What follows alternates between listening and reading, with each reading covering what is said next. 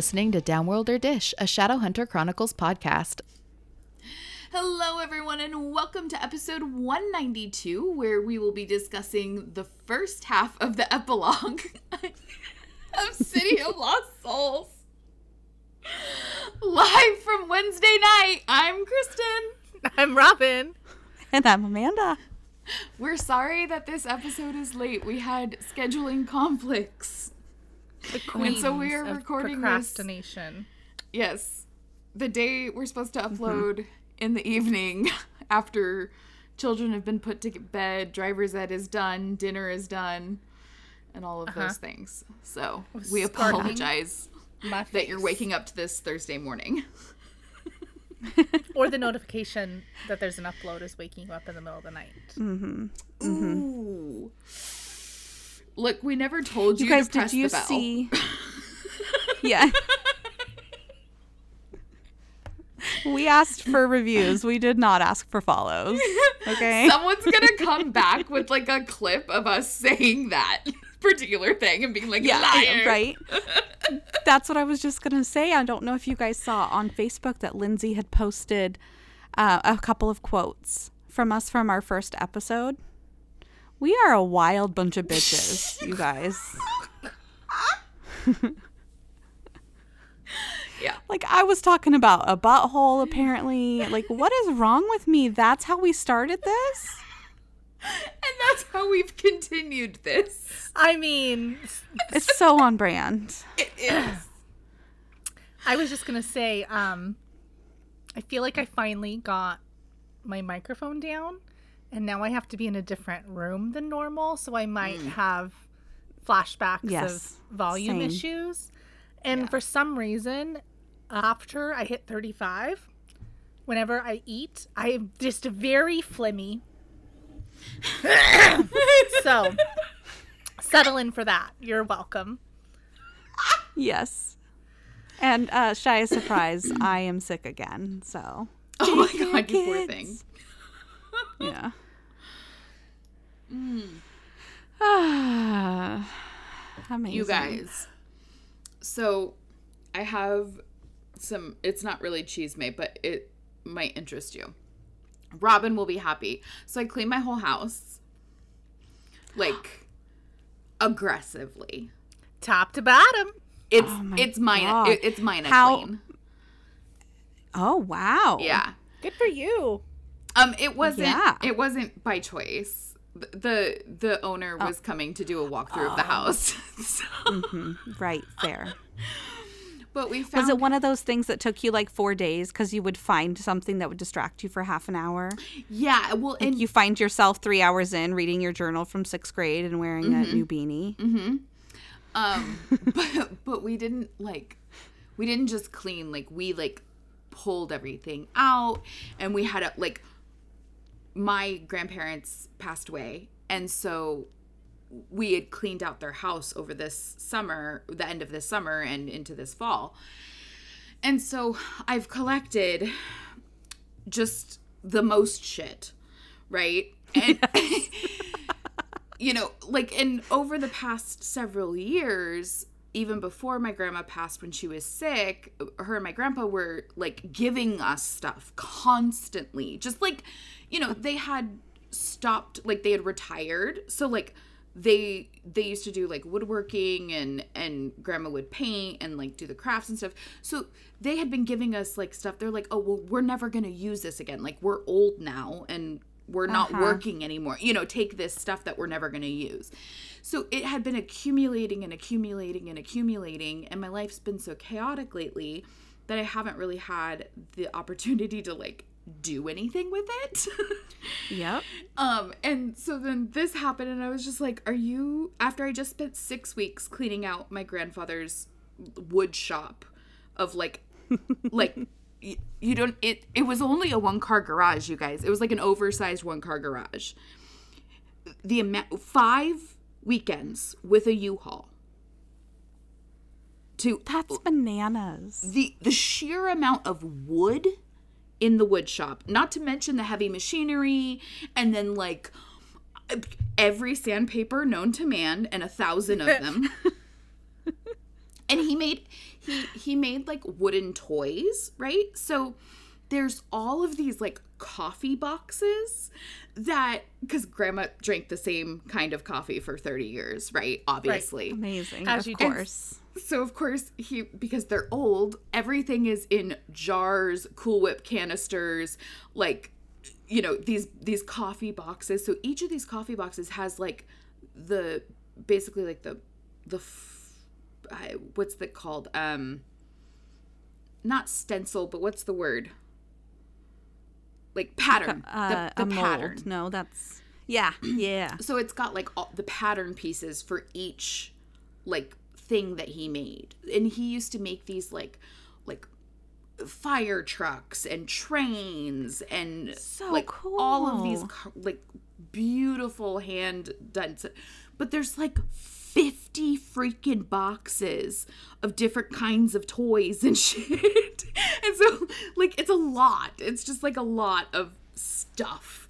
And Yeah. I'm pretty sure we had an entire like big I don't know what like the 20 or 32 gallon totes all like one whole one full of right vice grips. Like just that's it. That's all that was in there. That's crazy. That's it.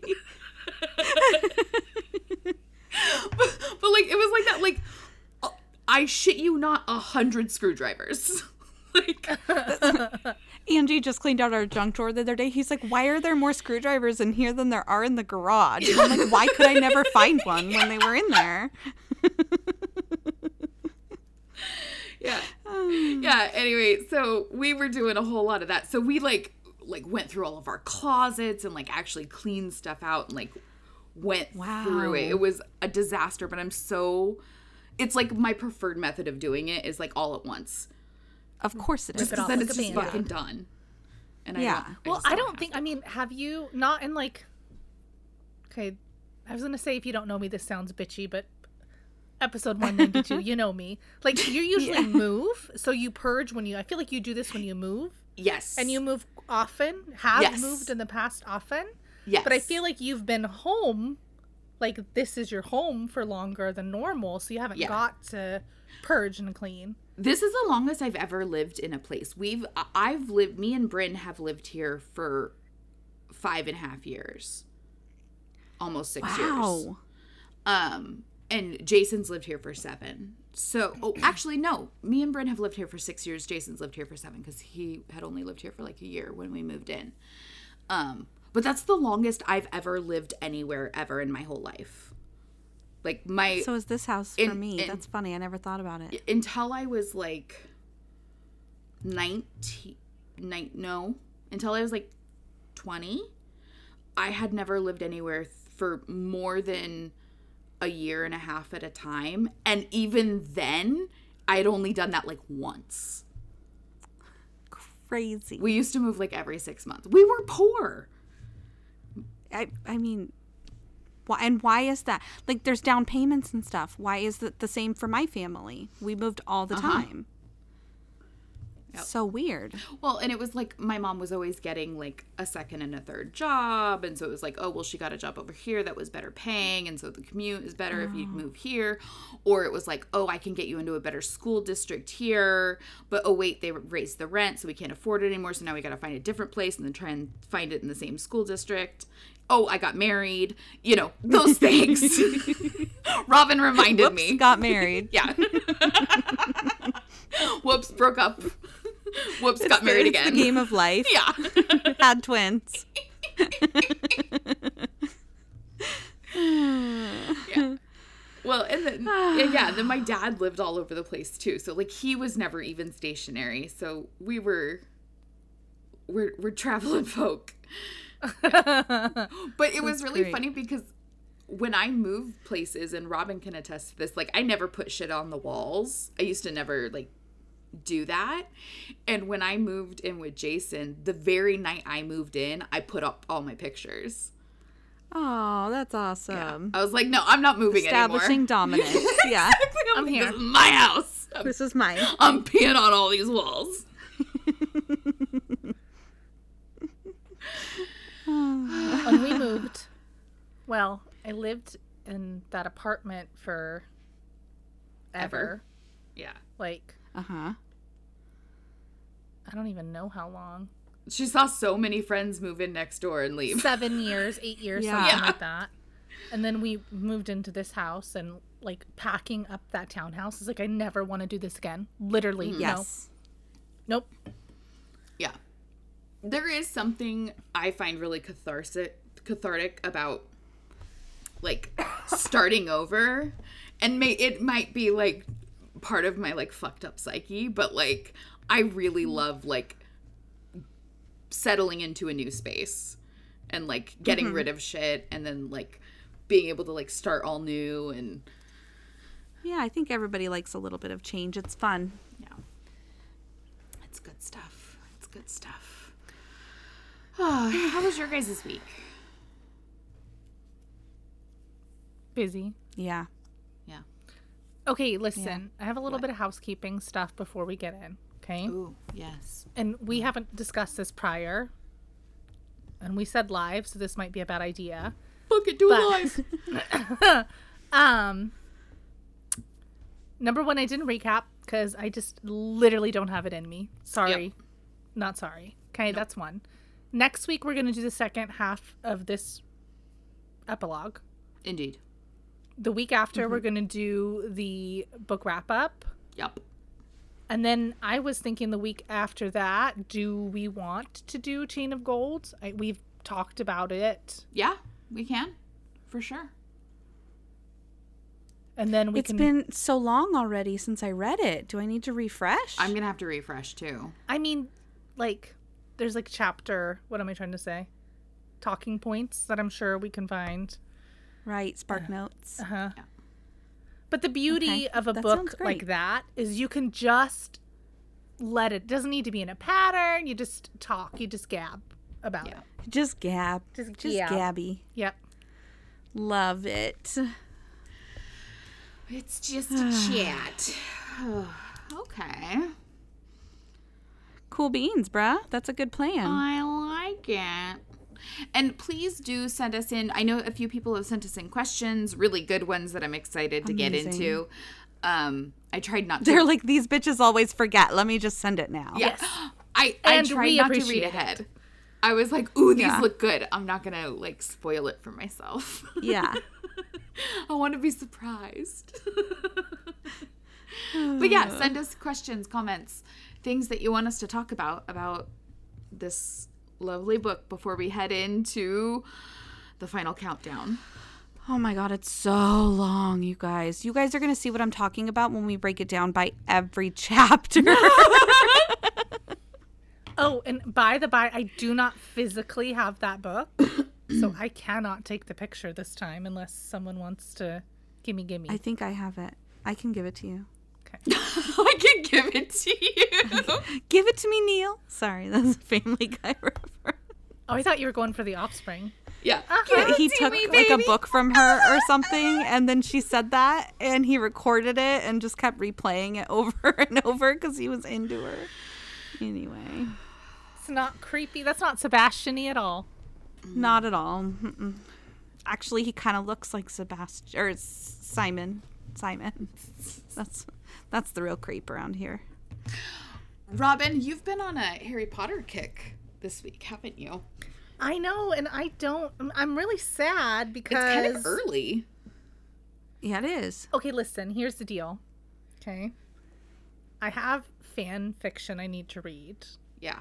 and I was going to do it, but then I was like, you know what? I've watched the. You know what? Sorry, I've watched. I've rewatched the movies every year, as you do. It's my thing, but it's been a long time since I've read the books, and I know the first two movies are pretty close. Um, but I know there's a lot of nitty gritty little details and stuff that are not in the movies that I really enjoy and like.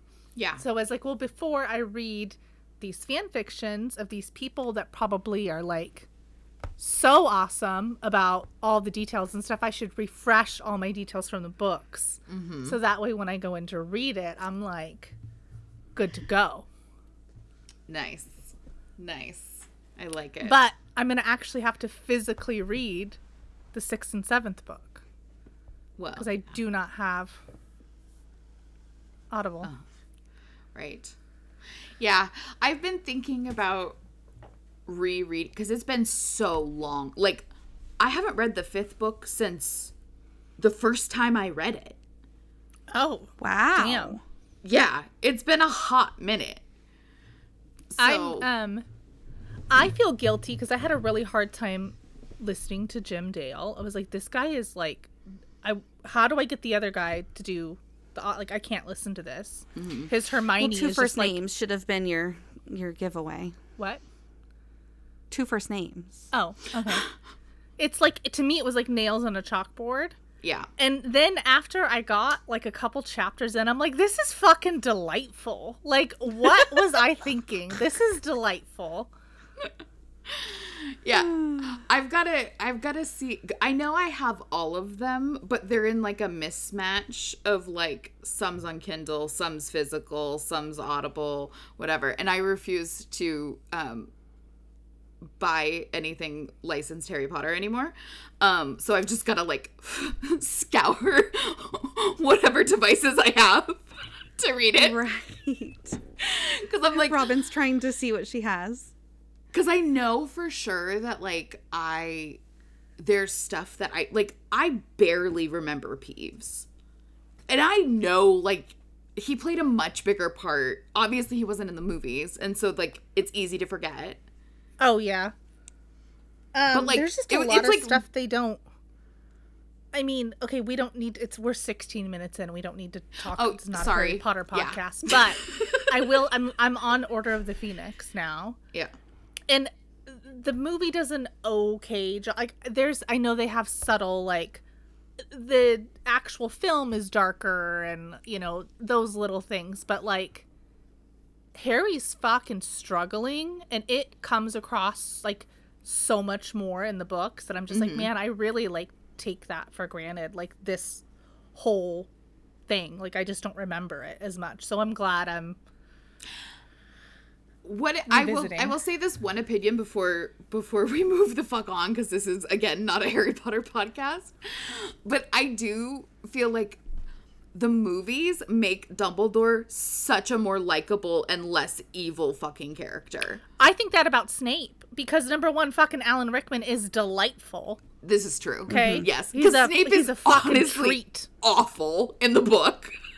Like he is awful. Like Yeah. I and like I know the ending because we know the ending. Right. But I'm just like I don't think that fucking erases this terrible shit that you've done for like seven years. Fuck you. Yeah. Seven years. Seven years. Just picking How many on books is that? kids. Seven books. Seven. How many books are we into Cassandra Clare? We're only eight weeks. That's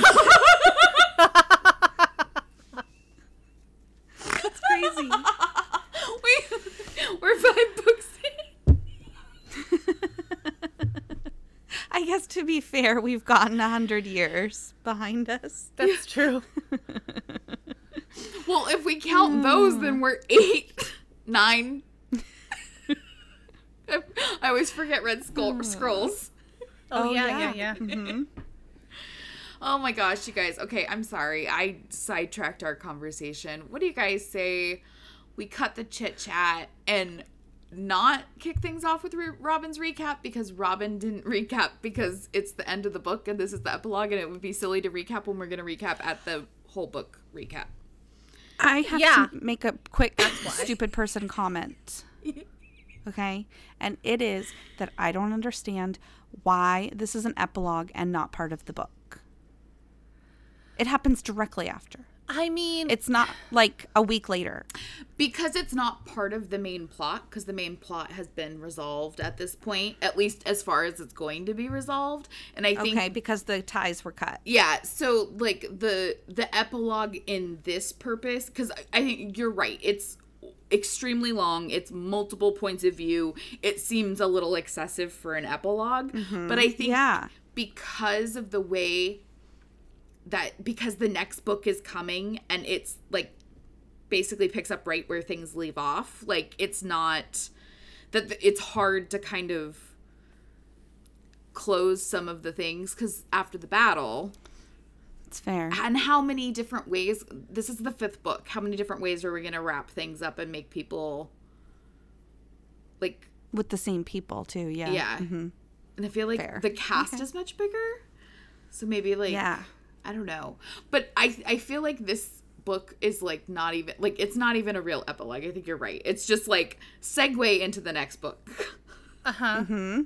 When it's almost like we were talking about how, like, okay, look, it's been a while since I physically held that book, but it's it's quite a bit longer than especially City of Bones, right?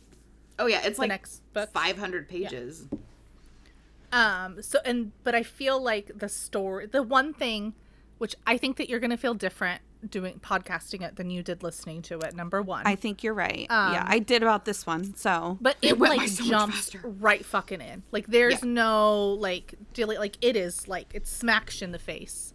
So this is a really good way to bridge that and I don't think that that book could have been made any like this information needed to happen in order for mm-hmm. that book to slap. yeah And and so, it like, does we didn't want it in the first part or whatever and there's so many for this to be like a chapter i think it would have needed to be longer. Mm-hmm. Because it's kind of like okay like the, it's really to me it's like patchwork yeah. kind of epilogue yeah, we are jumping around. we're jumping yeah. around and stuff and you wouldn't want to read a book written like that per se like a chapter. So i think it's like kind of the hey this is how we get the, The information that tone- you need Okay. the tone and the pace is different enough to make it distinct from the rest of the book. Yeah, because it, But I they're do like agree it's very long. Yeah, they're like Mm-hmm. vignettes instead of full scenes. Uh-huh. Right. Yeah. Uh huh.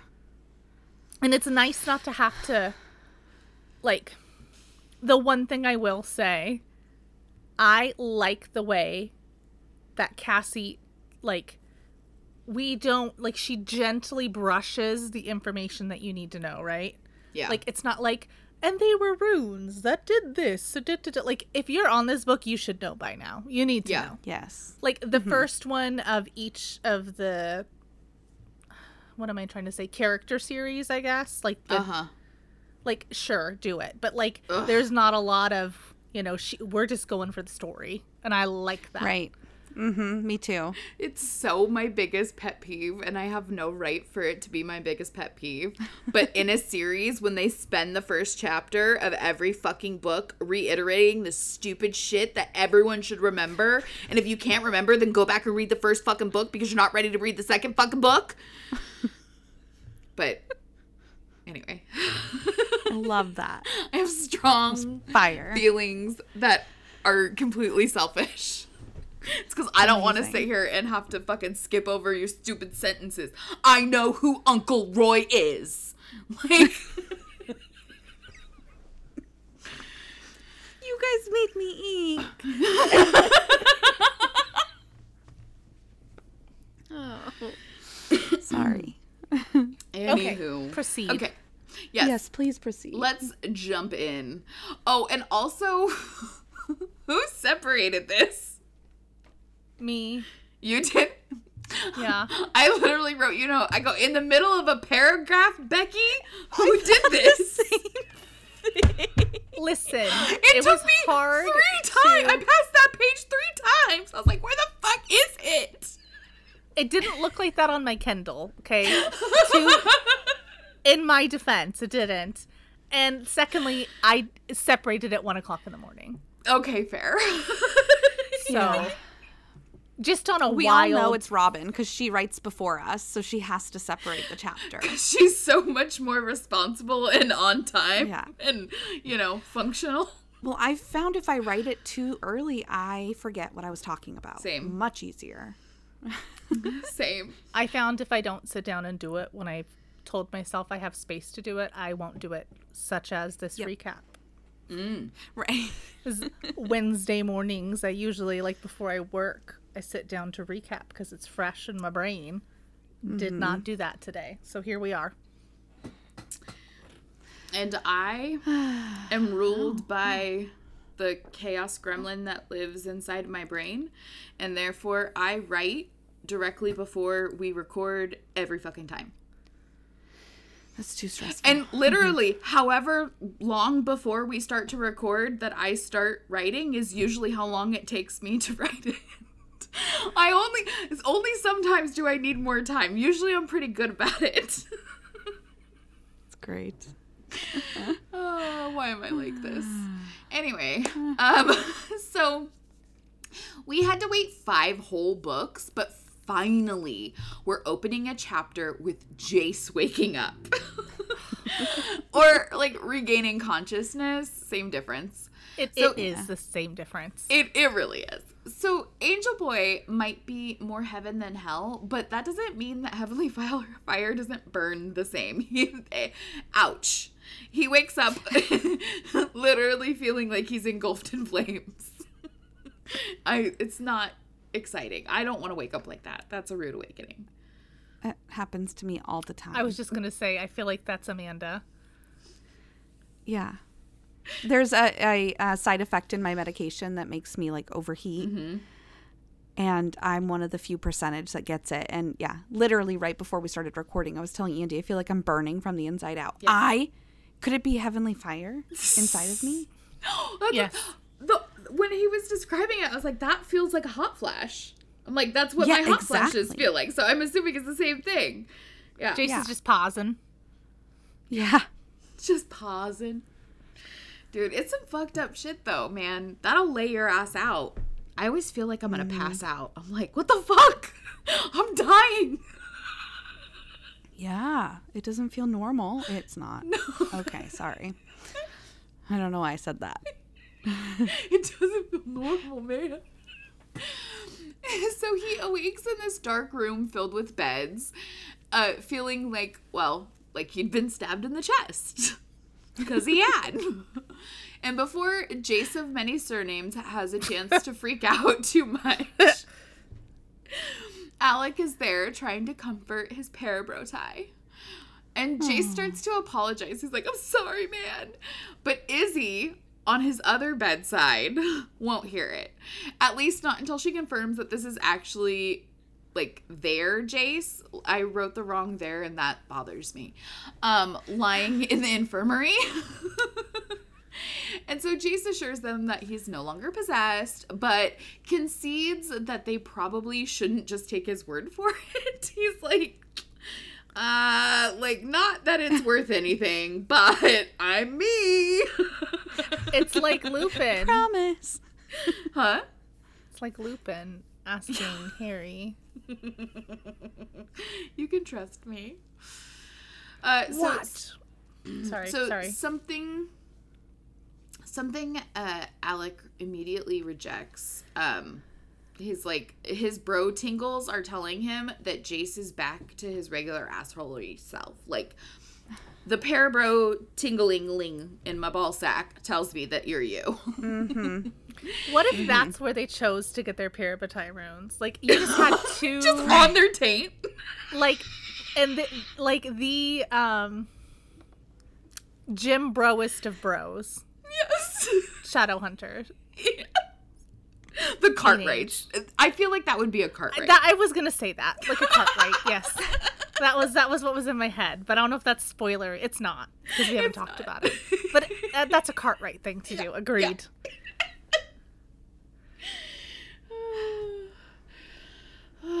Good stuff. Okay, um where were we? oh. the tingly ball sack. So he says, quote, um, I don't feel like I'm missing part of me anymore, which is like, oh, these bros missed each other. I love it for Just- them. Yeah. By the by, Amanda, you don't have to worry about talking about buttholes in the first episode. We've moved on. Right. We've moved Apparently. front of that. To taint. Yeah, just a little bit north. Uh, I will always say something raunchier to embarrass myself and draw attention. I can't help it. I have no filter. I love that we're the same person, all three of us. Yep. We're all the exact same. And we all Fantastic. diverge from each other. When one of us gets too crazy, the other ones reel it back in or just distract with something crazier. hey, look at me over here. Yeah. Something shiny. I shit my pants. Yeah, exactly. I feel called out.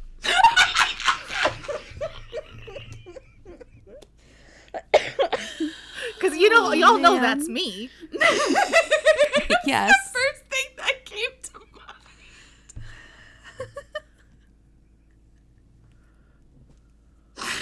Oh. We're awesome. Someone got out of Kristen's car and all the garbage fell out.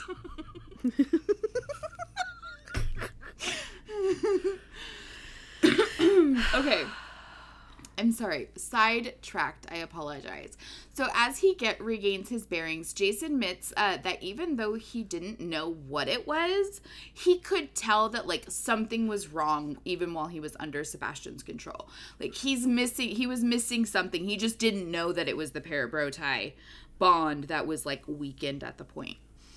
Um, you know, he just didn't know it was his bro, and also his sister because this is a family moment and they are gonna like they're gonna bond. They're gonna do it.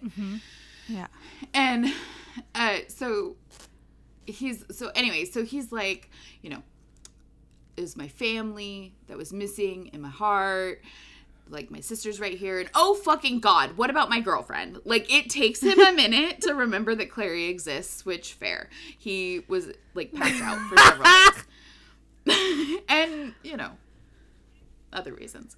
So Izzy quickly assures Jace that Clary is fine, at least physically. Uh, she did stab her boyfriend through the heart uh, with a heavenly blade, you know, like father, like daughter.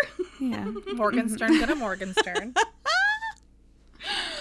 So immediately Jace is on team Clary saved me by stabbing me, which Izzy takes to confirm that Jason's in fact back to normal. He's like, oh yeah, yeah, yeah, that's him. That yeah. That sounds right. yeah. That tracks. And Alec explains that it's been two days since they got back from, you know, the battle and everything. And while the Silent Brothers have been watching over him and his like heavenly injury, um, they're probably gonna want to chat before Jace gets his conjugal. Like, calm down. You probably need to answer a few questions. You you you aren't you aren't arrested. You're just detained for questioning. I I would really like to read like the Clave laws. I want to know what rights their citizens have, if any, because I get the sneaking suspicion upon every reread that the Clave is just a fucking dictatorship. Mm-hmm. Uh huh. I mean, do you do Yeah. they even have it written down, or is it just like up to interpretation? because it's like you know the law is hard but it is the law so is it like one law or like a group of like five tenets that can be mm, like manipulated to apply to anything i don't know Yeah. it seems like it would be mm-hmm. and like everyone gets to vote on the consul but like once the consul's there and the inquisitor they like just do whatever the fuck they want I mean, I mean, okay, listen. Future context knowing, I don't think that's what it is, no but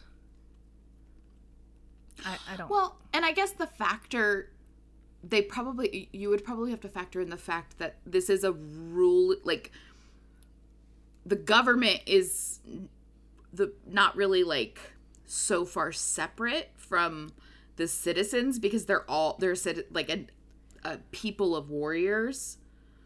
So it's mm-hmm. like it probably be a little bit hard to like be super fucked up and like try to oppress your people and like use the power of governance in that way on like a group of warriors who are like, I'll just fucking kill you, motherfucker, Right. you know? like so I I and I I do feel Yeah. like they do try to like explain it in like a more an egalitarian way where like everyone gets a vote and then they vote for the council and like things like that. So it seems democratic, but Uh-huh. then they then they do other shit and you're just like, hmm. They also need like that like iron rule because there's a bunch of the same personality around. Right. Like there's too many Yeah. leaders. Too too many yeah, and and I, I get I, I suppose they get their jollies and their power off of oppressing the downworlders versus their own people. Mm-hmm. Yet they're still controlling their own people in other ways. Which just where did that even come from? You're only against demons. Like what is the big deal about downworlders? They share demon blood. They're not like us. Right? Like Yeah. yeah. Name any of the talking points you hear on a Sunday on the news. They've said them all, I'm sure. so, uh, Jace outwardly snarked about his future scar, like, oh yeah, I'm gonna have big old scar, meh, meh, meh, meh. but like inwardly, he's already beating himself up. He's this guy. This guy. I'm gonna read a little excerpt. he was thinking that he that it was right somehow that he had a that he have fuck. Okay, I'm gonna start over again. We're not cutting this, so I'm leaving all this in. I apologize, you guys. He was thinking that it was right somehow that he have a scar, that he should be marked by what happened to him, physically as well as mentally. He had almost lost his soul, and the scar would sever would serve to remind him of the fragile of the fragility of will and the difficulty of goodness and of darker things of what lay ahead and what he could not allow to happen and like a phoenix from the ashes, Jace is determined then and there to rise up and throw the full force of his angel bussy into destroying Sebastian.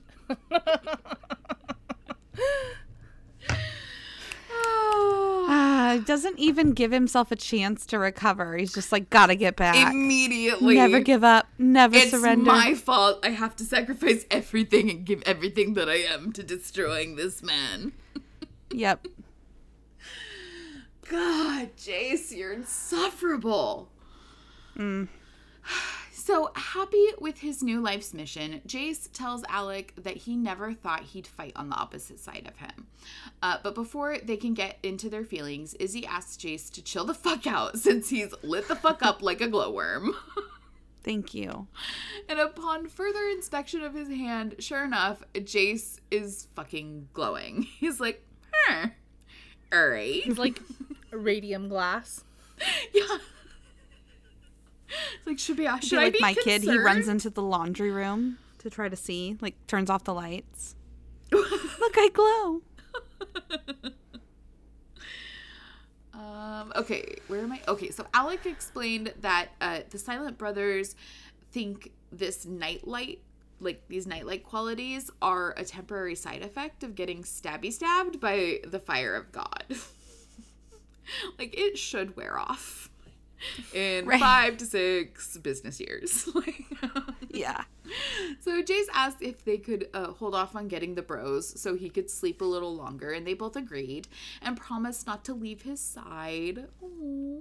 They have like this family moment where they sleep on either side of Jace, and this must be so fucking traumatic for them after losing Max three weeks ago.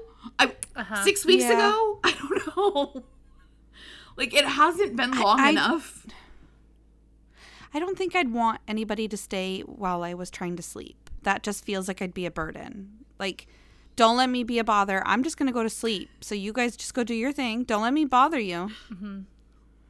I don't. That's not. I don't feel like that's Jace's. Um, No. Trauma. Of course not.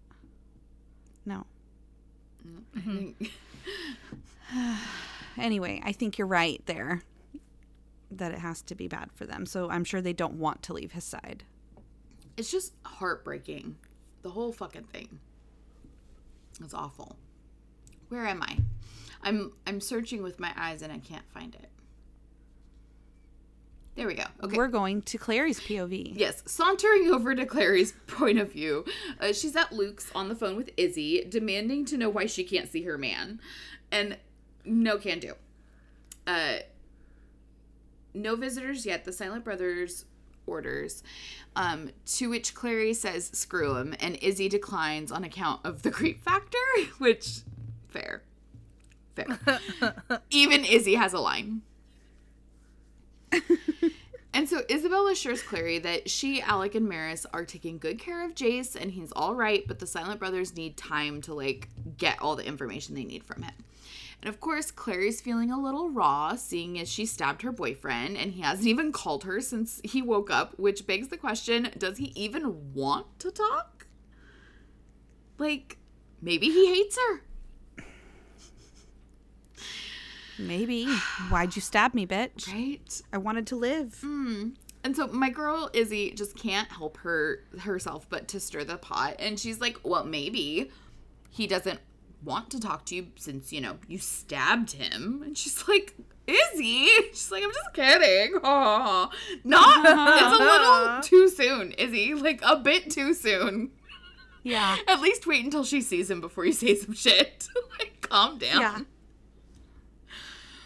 And Izzy confesses that That's totally a joke I would make, by the way. Sorry. Yeah. Izzy confesses that Jace uh, wants to talk to Clary in person, which, sidebar, I hate this. It's so stupid. You're just causing undue anxiety by delaying the conversation. Being face to face versus over the phone doesn't make that big of a difference when you physically can't be in the same place. Like, Right. Uh huh. just, Like I could see like not wanting to send a text or mm-hmm. whatever, but a phone call, like, come on. anything. She just stabbed you and thought you were dead and then hasn't seen you mm-hmm. awake. Like, let her hear your fucking voice. What's wrong with Right. you? You people. I would murder my husband. Murder him. yeah. Where are we? Oh, yes, right here. Okay, so but Clary's tired of waiting. Um, it's been five books and she wants her man. And from her inner monologue, the girl is processing with a capital P. Like she's like running through everything that happened in the past like two weeks, which is like a lot. like her whole situation with Sebastian, like she hasn't even fucking processed the fact that her brother like wants to sister wife her. She's like, what the fuck? Like, there's a lot. Literal sister wife. Yeah. Yeah. What? And so Izzy ends the call telling Clary that truly she doesn't need permission. She's Clary motherfucking Frey. And she does what she wants. Consequences be damned. So why stop now? like, you literally have never given a fuck when somebody told you not to do something. So why are you listening now? Uh huh. How is she not missing a finger by now in her life or something? Like, that is crazy. I agree. Okay. It's that angel blood. So, oh, I guess that's fair. Okay. So, Simon is sitting on Clary's bed with his feet on her pillows. Gross. And I assume he's not wearing shoes. That is a little bit of psychotic gross. behavior. Hmm? Yeah. Ew. What'd you say? That is kind of psychotic behavior. Yeah. Yeah, that's gross. Don't put mm-hmm. your nasty feet on my pillows. That's disgusting. And like someone else's pillow. Yeah. Yeah. Like do what you want with your own pillows. Like I, Yeah. I mean, I'm not about it, but I'm not going to judge you. right. But not somebody else's. Yeah. No. No. Mm-hmm. Yeah. So, anyway, he pauses the Matrix movie he was watching on his laptop. And to be honest with you, that is pretty cool that he had a laptop back then. So, Pretty sweet. good for him. Pretty sweet. Yeah. So he asks about her call, and she's like, "Yeah, nothing new. I'm gonna go over there anyway. Like, whatever. I I already got my sweater on. Okay, I put my blue sweater on that I know that Jace likes, and I am picturing. She calls it a soft blue, and I imagine that she means the color, but I imagine it being cashmere, like a light blue cashmere, and Mm-hmm. I don't think that's something she would actually wear, but that's what I'm picturing. So anyway, there you go. I just don't like okay, listen, this is too much information. But we're 45 minutes in. Like what's the point of not giving it to you? Right. Kristen Yes. sent me this TikTok that was like life actually in the 2000s. Oh, and Okay. it was so funny and it was this guy that like he went through all the hairstyles and the skateboard and there is no way a 17 year old boy's like i love your grandma sweater no. it's my agree. favorite outfit that you wear No. no Well, and I watched that TikTok and the suck it alone, I was like, I forgot how ingrained that was in like everyday life. I Everything need was to go suck watch it. my TikToks. Yeah. Everything. Yeah. And I'm just I was just like, "Oh god." And then and then you read these and you're like, not a single one of these motherfuckers said suck it. This is not actual. Well, and I'm like, where's where's your like your band T-shirt and your checkered van? Why? okay, Why? Explain to me why Clary is constantly wearing corduroy. That wasn't a thing. No. Okay. I mean, not it to the extent that she's constantly wearing it. And why are her Chuck Taylors not drawn on? Mm-hmm. Why does And why she does not have nobody have right and ring? left written on the t- toe? Yeah, with Nobody no has lip snake ring. bites. Yeah, come on. Especially going to Pandemonium. I know. She'd Right. learn a little bit of that style there. Not body glitter. No, nary a body glitter in sight except for Magnus. Magnus is the uh-huh. only one. I mean, and to he's be old. Fair- He's the only one that embodies the time, and yet he's like the oldest one. Yeah. the body glitter maybe was a little more, or like a little more like 2002, That's maybe. fair. I agree with that. But still. Like yeah, this 'cause- is like peak scene kid, yeah. and I, I, we kind of get that with Maureen a little bit, right? Like Maureen is the scene kid in this, Mm-hmm. oh, I guess that's true. Yeah. but like, come on. Anyway, but I would I'm love sorry. it if she was described as having like cheetah print hair. Like that would have been so much Right? better. Cheetah print. I feel like she should like have a feather. jean skirt Yeah, like with a polo and Ugg boots. Yes. Yeah, why was it? Why didn't they come across a douche with like several popped collars? Yes, double popped collar. Uh-huh. Yes. I don't know. Anyway, I'm all I'm saying is, is it's not the grandma sweater. That was the point. Right, I agree. Wrong. Yes, Yeah. So, point one for Simon here, but seriously, his response to Clary saying she's go- going over there anyway is, That's my brave little stalker. Hilarious. so she invites Simon to go with her, but he can't join to be her wingman because he's going to meet Becky, his sister, at his apartment. And Clary and him have this weird interaction talking about his mark being gone. And she's like, Oh, it took me a while to get used to it. And now I miss it. I'm like, That's fucking, that's a weird thing to say, but okay. And um, the quote that was on Glorious, they, they talk about the quote, quote that was on Glorious, the sword, translate me, to mean, it's in Latin, obviously, obviously, who is like God. And so Simon starts to go like in deep about God and Clary stops him and she's like, um, awkward. Like, I told you I was leaving, right? Like, I literally have my jacket on. This is not the time to get deep, okay? Oh, God, but did you notice that you said God? That was cool. and he's like, oh my God, yay. That is the most anticlimactic.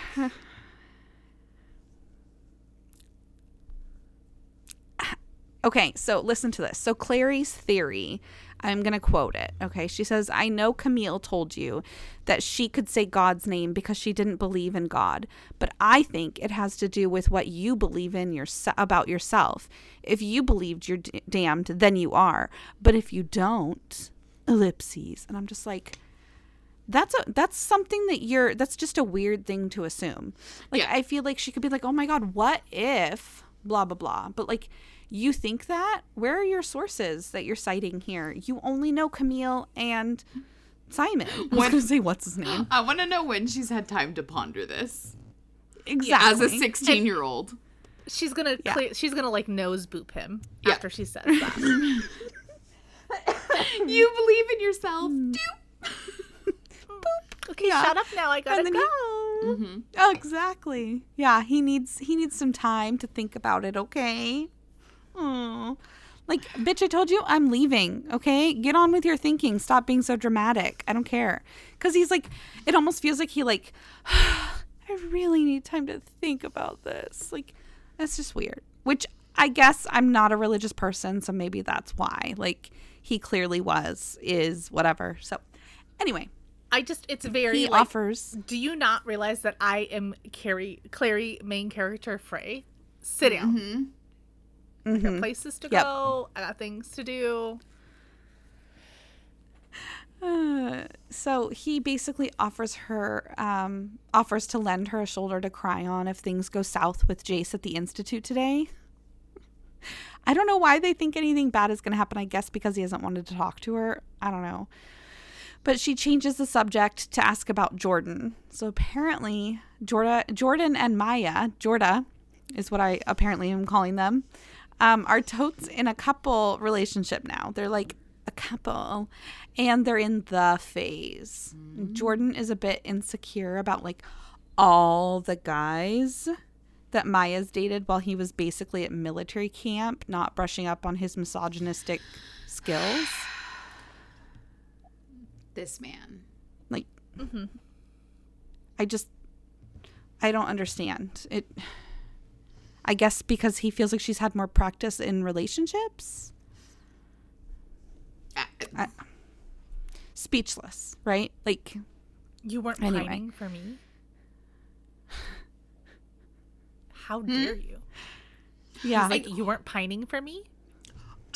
I was abusive and we had a horrible breakup in which I maimed you and changed you for the rest of your fucking life and then I abandoned you and you had the audacity to try to find happiness with somebody else?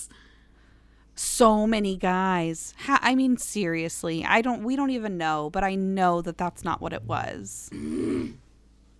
it's just even the way that Simon said it. He's clearly friends with Jordan. Just ugh. Yeah. Yeah. So Clary and Simon decide to walk together to the subway since Simon doesn't want to just hang around Clary's house when she's not there. and to be honest, I'm a little surprised by that because he's a creep. Surprise! I'm still here. You put your you, you put your your feet on her pillow. But staying at her house when she's not there is too intimate? Right. What? we got our priorities in a twist. Yes. So, um, by the way, guys, you heard me right. They're walking to the subway together. Clary's not going to portal to the Institute because she feels like it's wasteful, Of what? obnoxious. That's what. It's, Listen. yeah.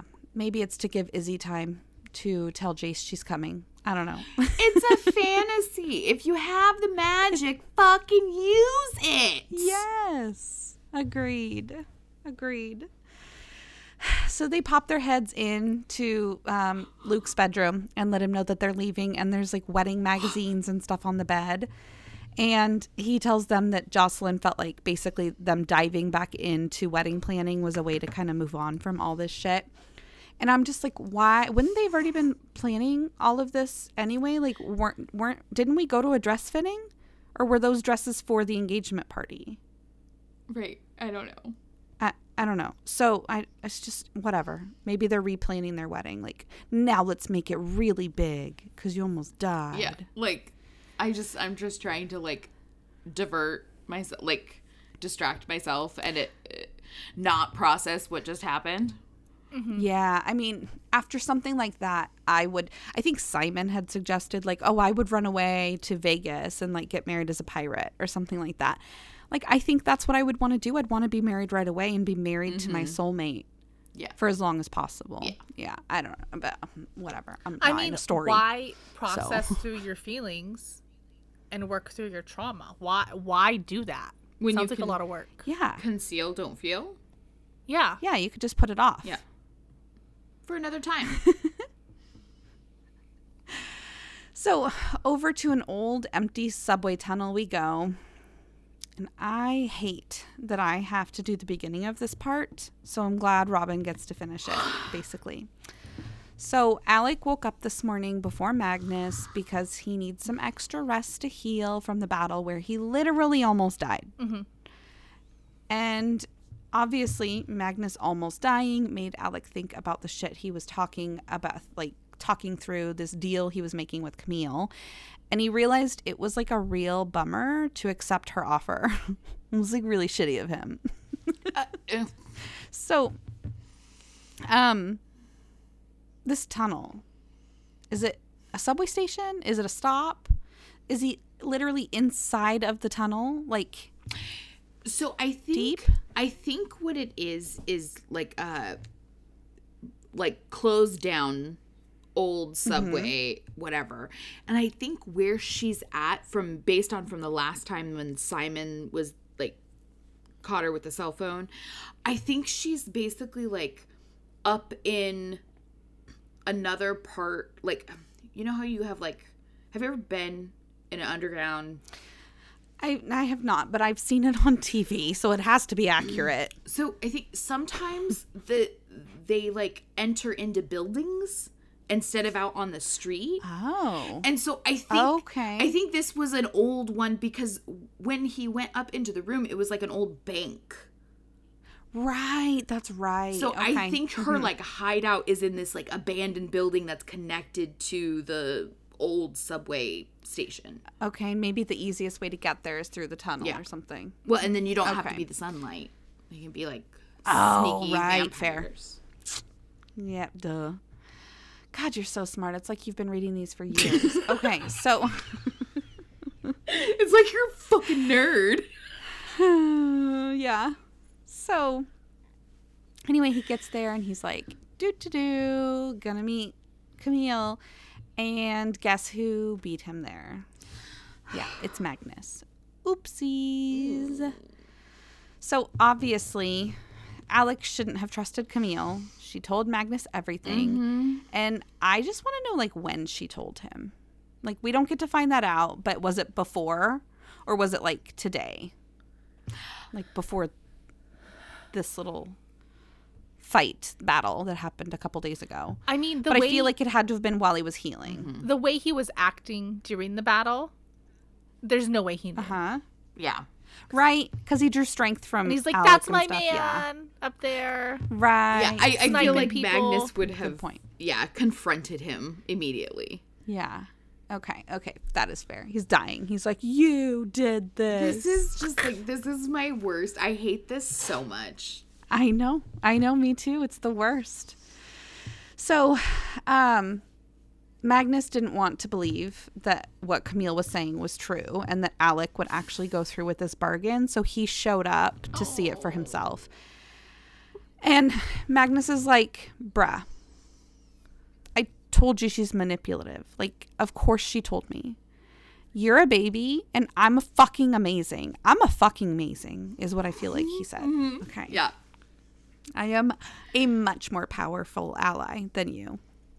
And Alec tries to defend himself by saying that he wasn't going to accept the offer uh, and that he refused to kill Raphael. Like he already told her that.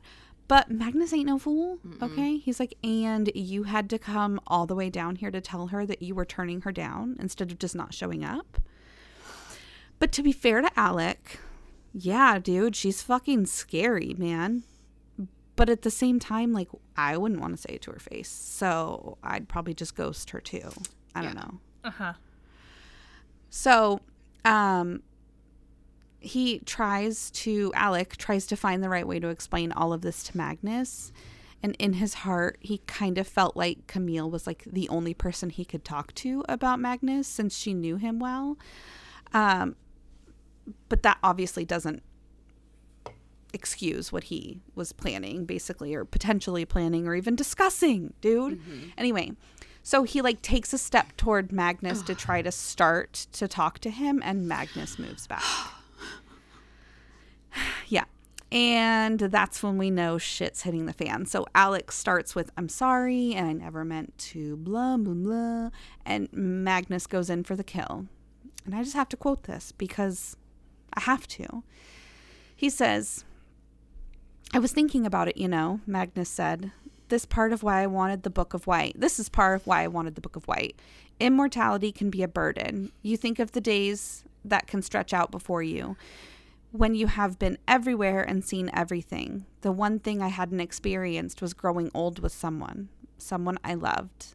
I thought perhaps it might be you, but that does not give you the right to make the length of my life your choice and not mine. Fuck. How could you have put that any more beautifully? Uh huh. I mean, shot to the heart, and you're to blame. All the things. Oh, it kills me so bad. Um.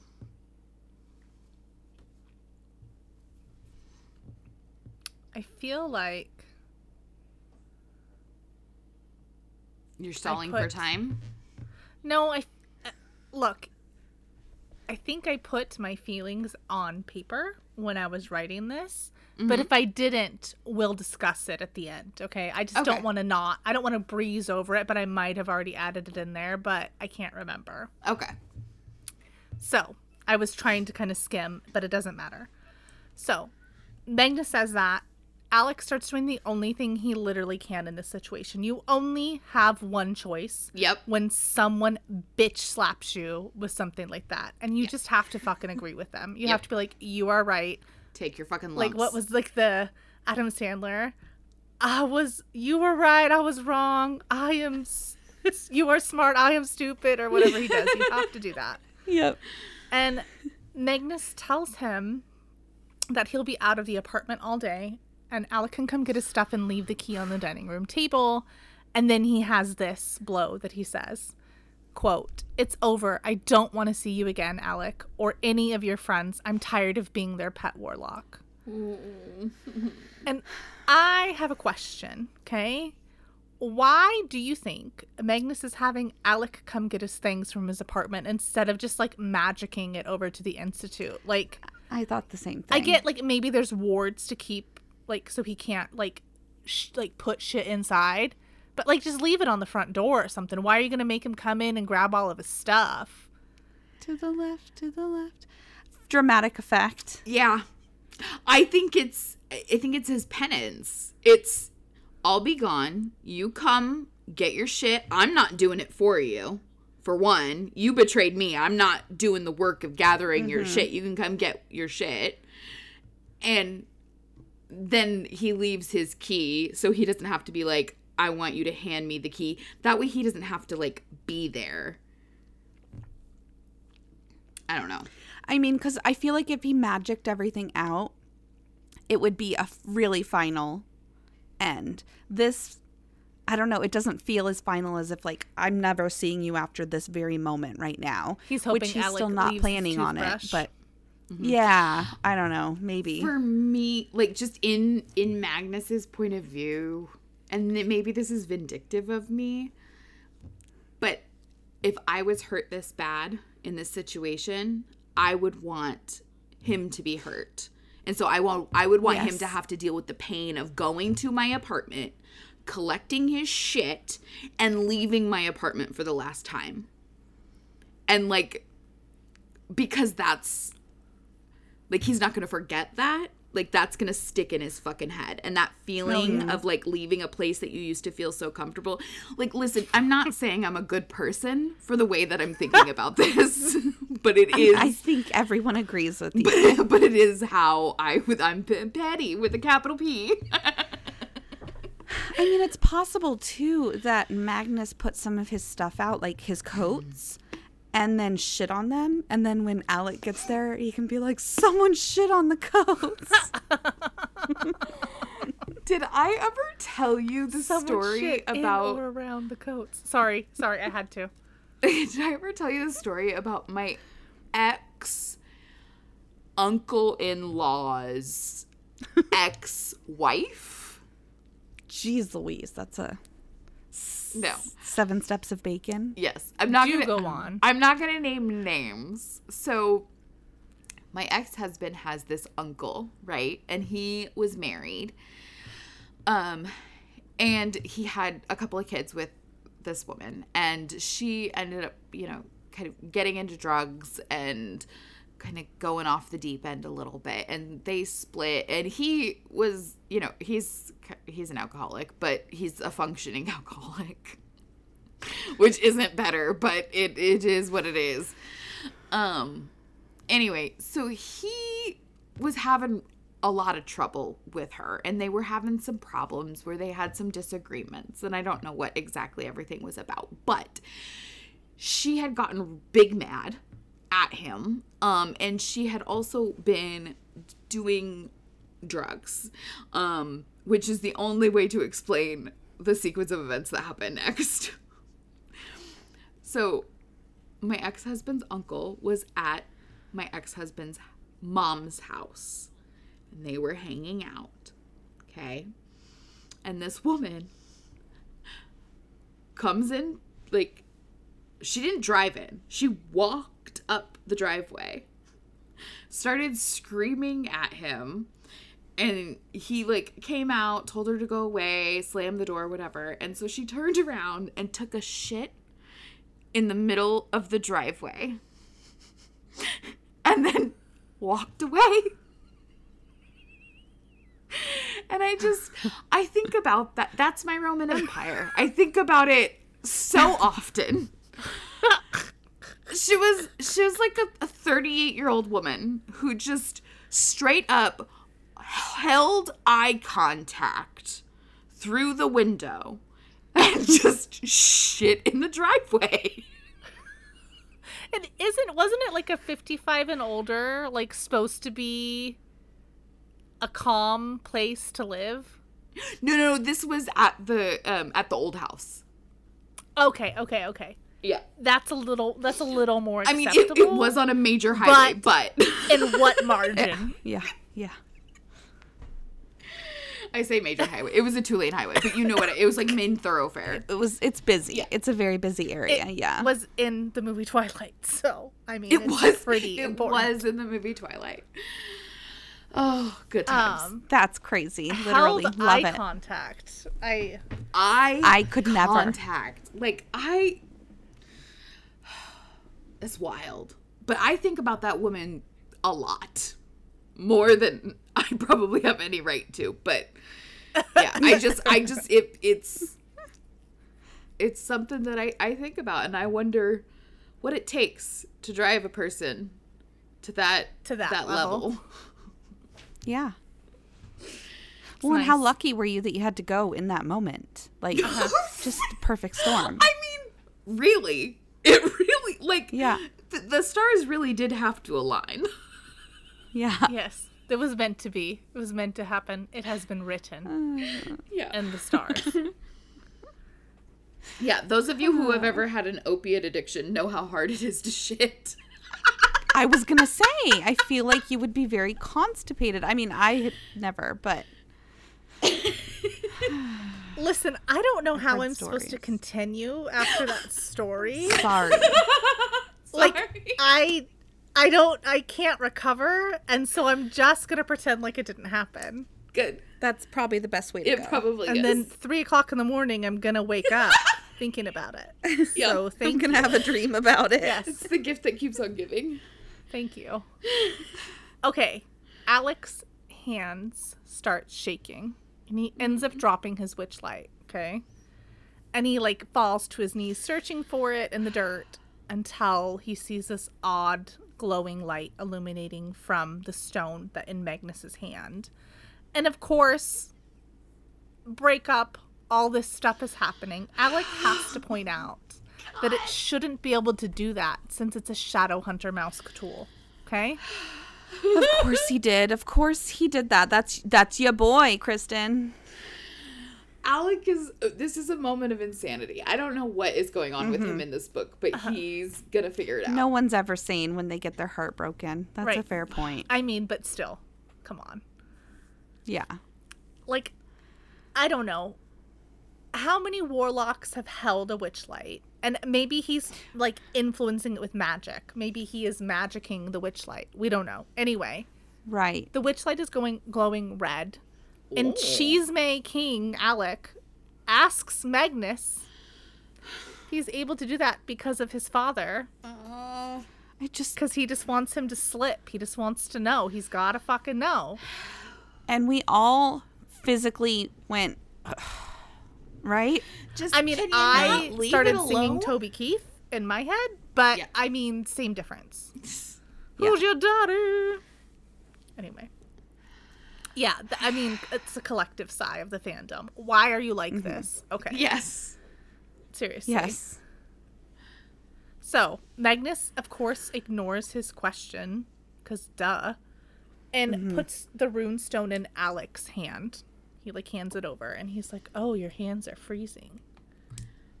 And Alec is kind of like, Oh, am I cold? Oh, what's happening?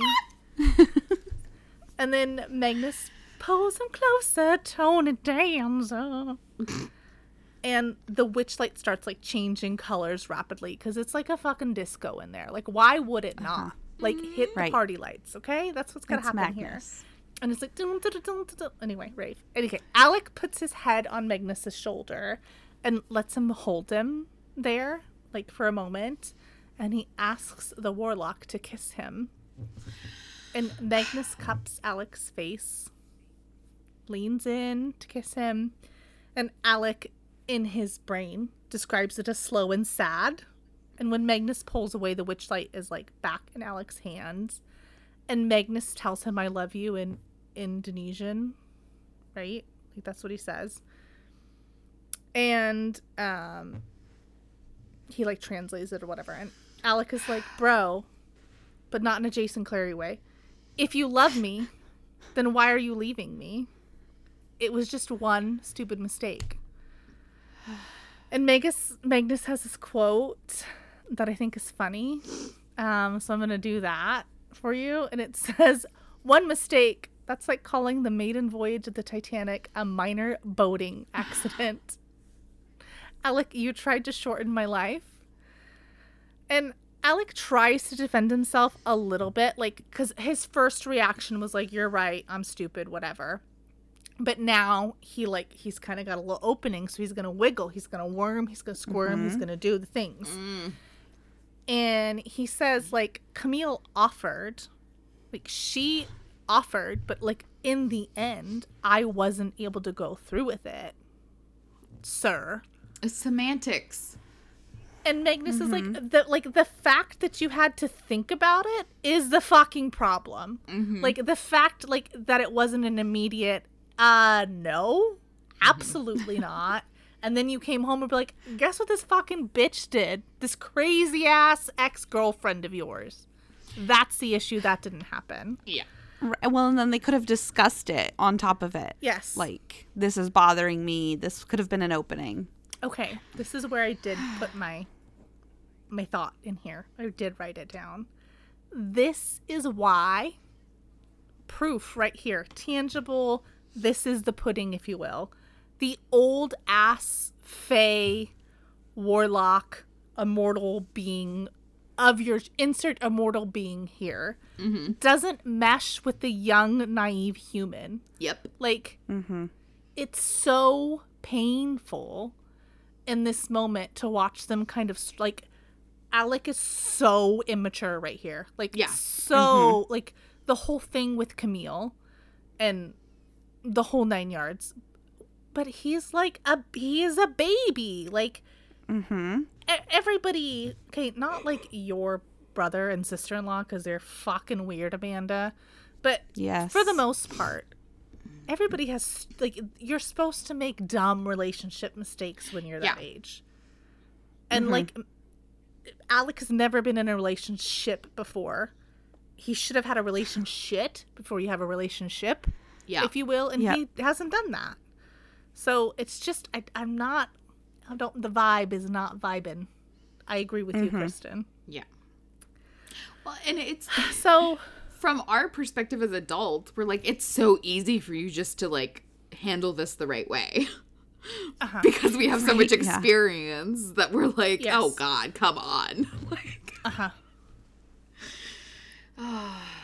poor Alex. Well, and Alec, no, sorry. Magnus like follows up his statement and he's like, "Look, I can't trust a hoe cuz a hoe don't trust me, all right? 303 told me that. I fucking live it by my heart. And I just can't trust you anymore. You don't make good decisions." And Alec uh he I don't know what I'm trying to say here. Oh. Alex says he does trust Magnus. Like, I trust you. And then he sort of backpedals and he's like, Well, I'll try to trust you. Mm-hmm. I just need a second chance. Okay? I heard another song that said sometimes goodbye is a second chance. So, hello. Getting it. Hello, McFly. I mean, okay, look. I don't. This is awful.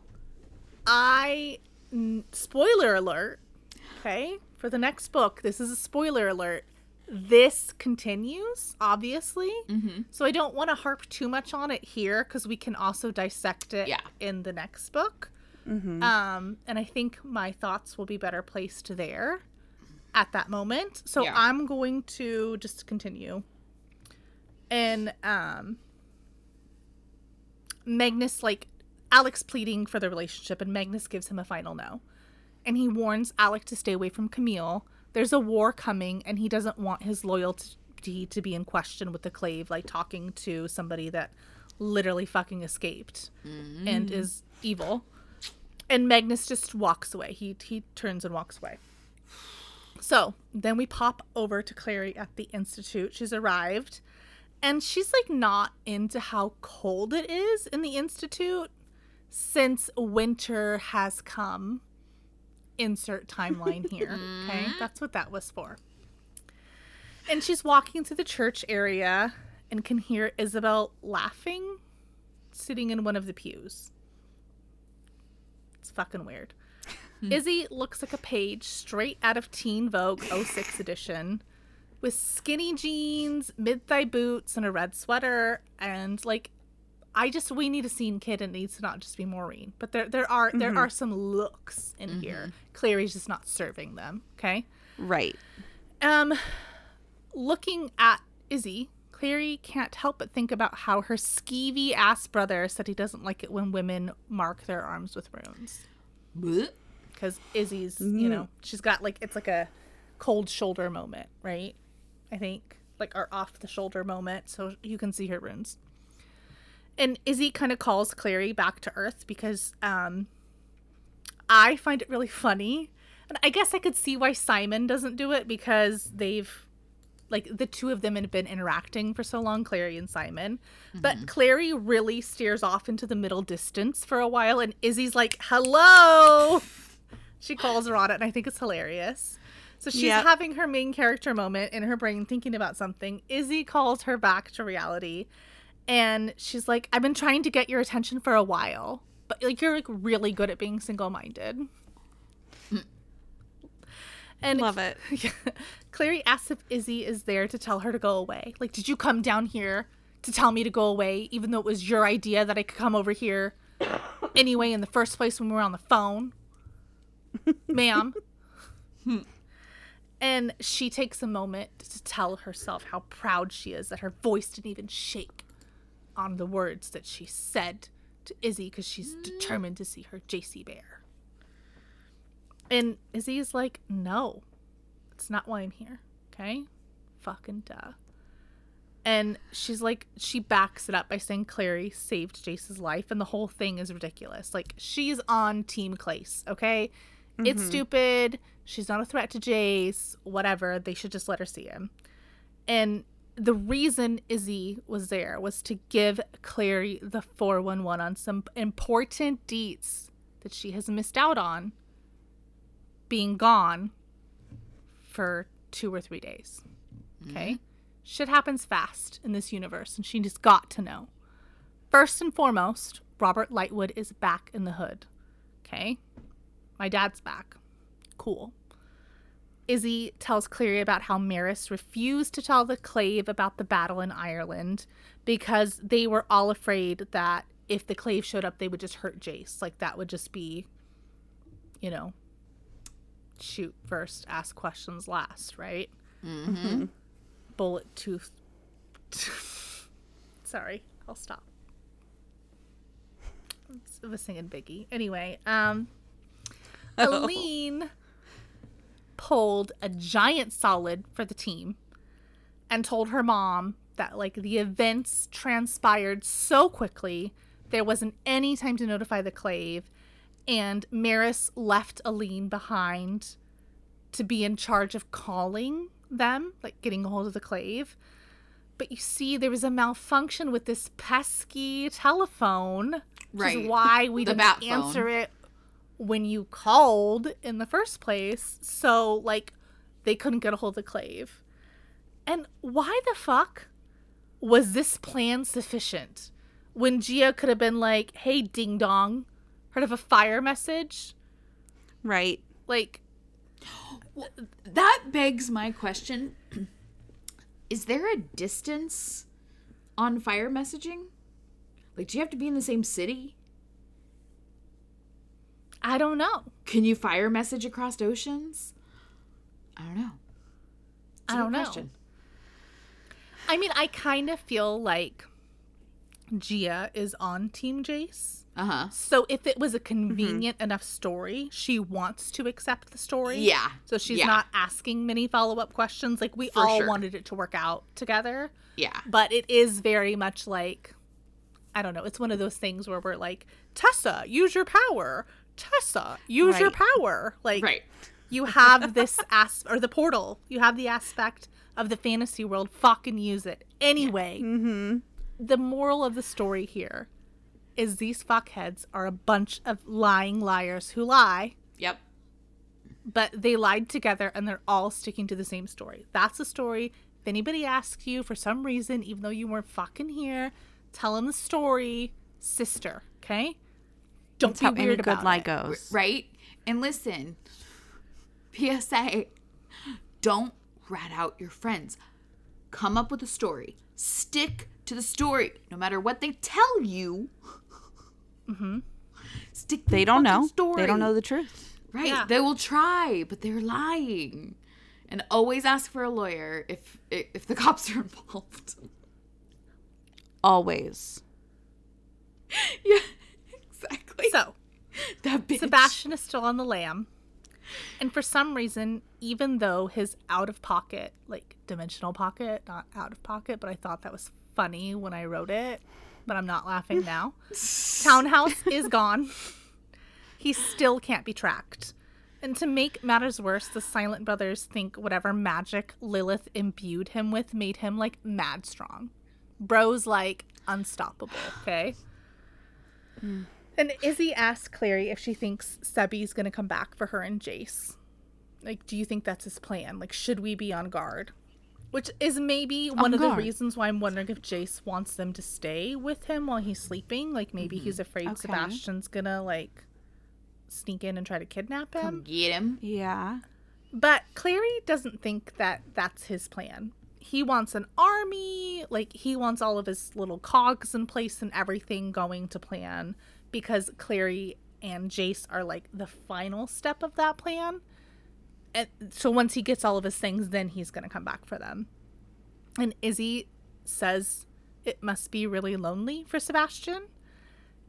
And in the book it says basically like, she's stating it like a fact like there's no sympathy behind her voice she's just like hey that dude must be fucking lonely mm-hmm. and clary thinks of that icky conversation they had during their like scuffle and then she just tells izzy that she has no idea how lonely he is. Mm-hmm. thanks for bringing that up. How that do you back explain that? Yeah. appreciate that. And they reach the door to the infirmary and izzy asks clary what it's like being in love.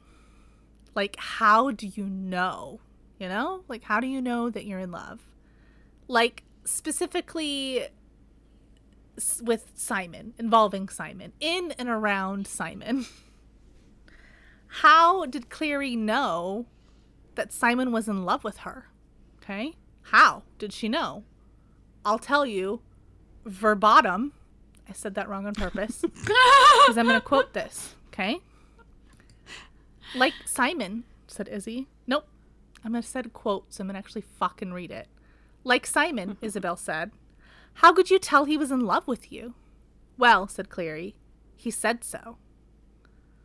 He said so, Clary shrugged. And before that, you had no idea. No, I really didn't, said Clary, recalling the moment.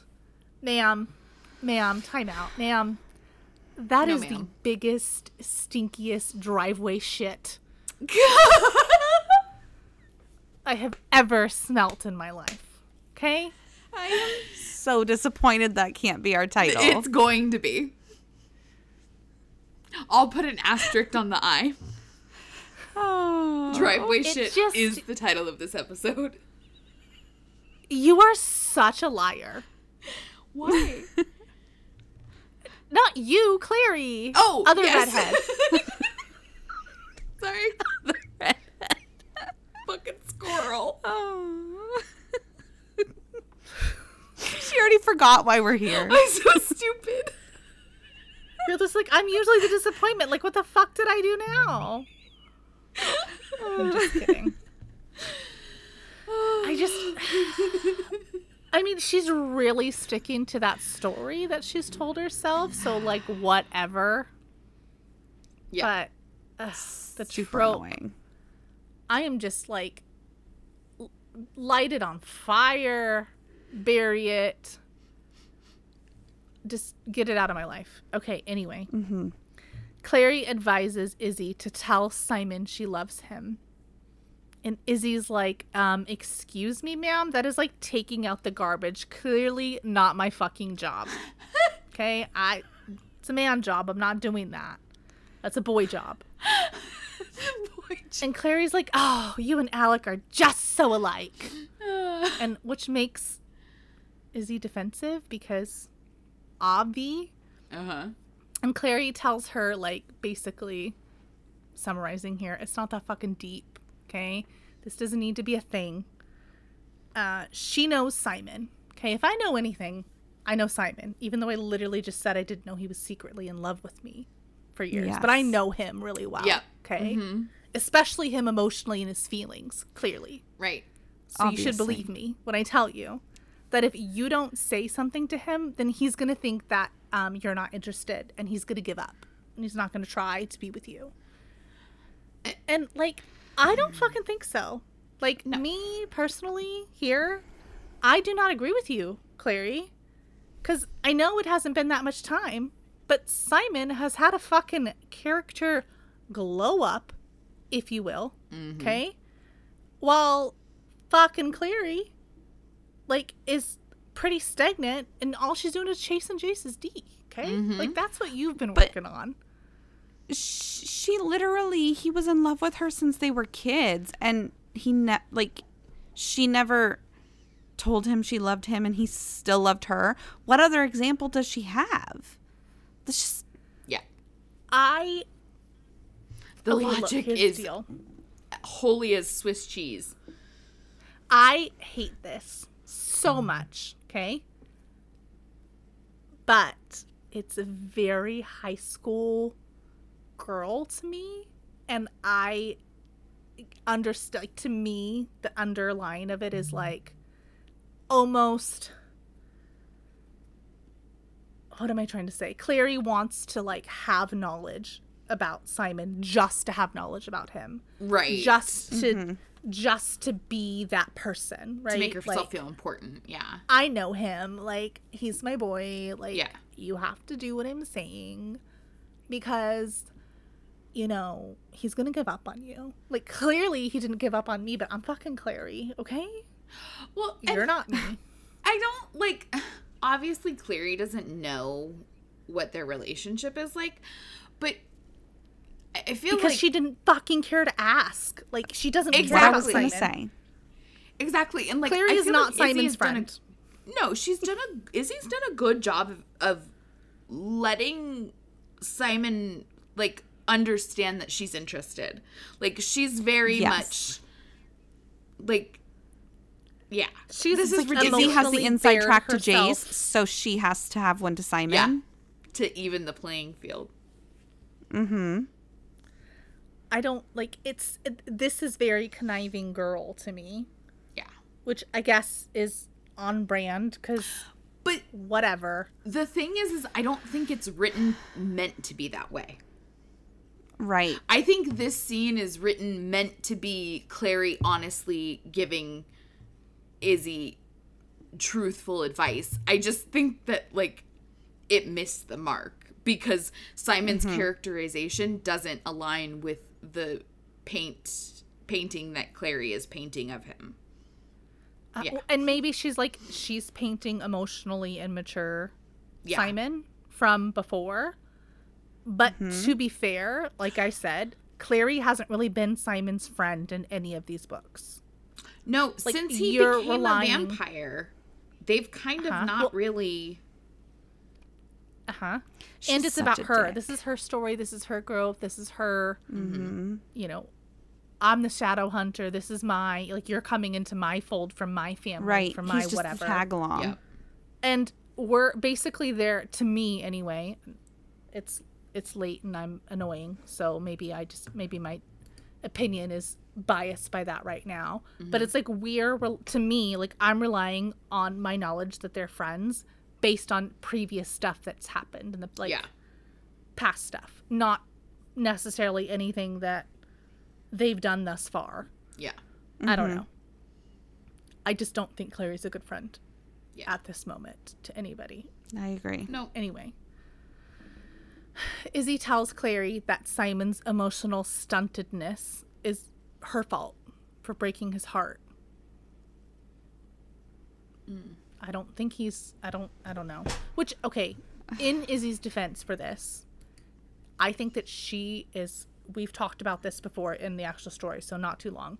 She's gone out of her comfort zone to like say her feelings to him, and I think she's made it clear to Simon that that is hard for her, and I think he knows that, and I don't think he has reciprocated as much as she has given. Mm-hmm. Like I think she's done most of the legwork thus far, and he needs to step his shit up, obviously. So If he wants a part of it, yeah. uh-huh. And maybe it's just like Izzy. I feel Izzy is very Amanda, and the fact that she's fucking deadpan. Okay. like I don't feel like I think that like this is like I see her saying this very deadpan, but like that's her attempt at a joke. Like she's Right. joking. Yeah. She's joshing. And Clary's like, ah no. remember when you said that we should leave Simon as a rat permanently when he got turned into a rat? Do you remember that? Because I fucking do. Yeah. And then I don't know. um, This is a weird. This is a weird two female conversation. Well, actually, all of Clary's interactions with other women, specifically with Izzy, because I think we see her one on one with Izzy more often than anybody else because she's really the only one that's around. Um, they just feel like it, it feels like the person writing them has never had a conversation with another woman. They feel like frenemies to me still. yeah, like okay i guess that's a better way to put it like they don't feel like it's a genuine relationship like it feels like this is like i don't know it, it feels like it, it's meant to be written as a genuine relationship but it's like we're missing the mark this feels it feels underhanded forced. yeah Uh huh. Like they're trying to be friends instead of it happening naturally. yeah Right. Agreed. And um I guess maybe I am the problem cuz that's where I stopped. Right. Like that that's what I decided we should separate the chapter into two for. yeah i mean you there are you go. Uh-huh. Aren't we all? Yep. Which um we'll bring to you next week, hopefully sooner, but literally no fucking promises. Yep. yeah. Yep. We never promised anything nothing except for Not a damn thing. unpredictability. Hmm. okay, guys. For behind the scenes content and the latest updates, check us out on Instagram at Downworlder Dish Podcast. We'll see you next time. Bye. bye Bye.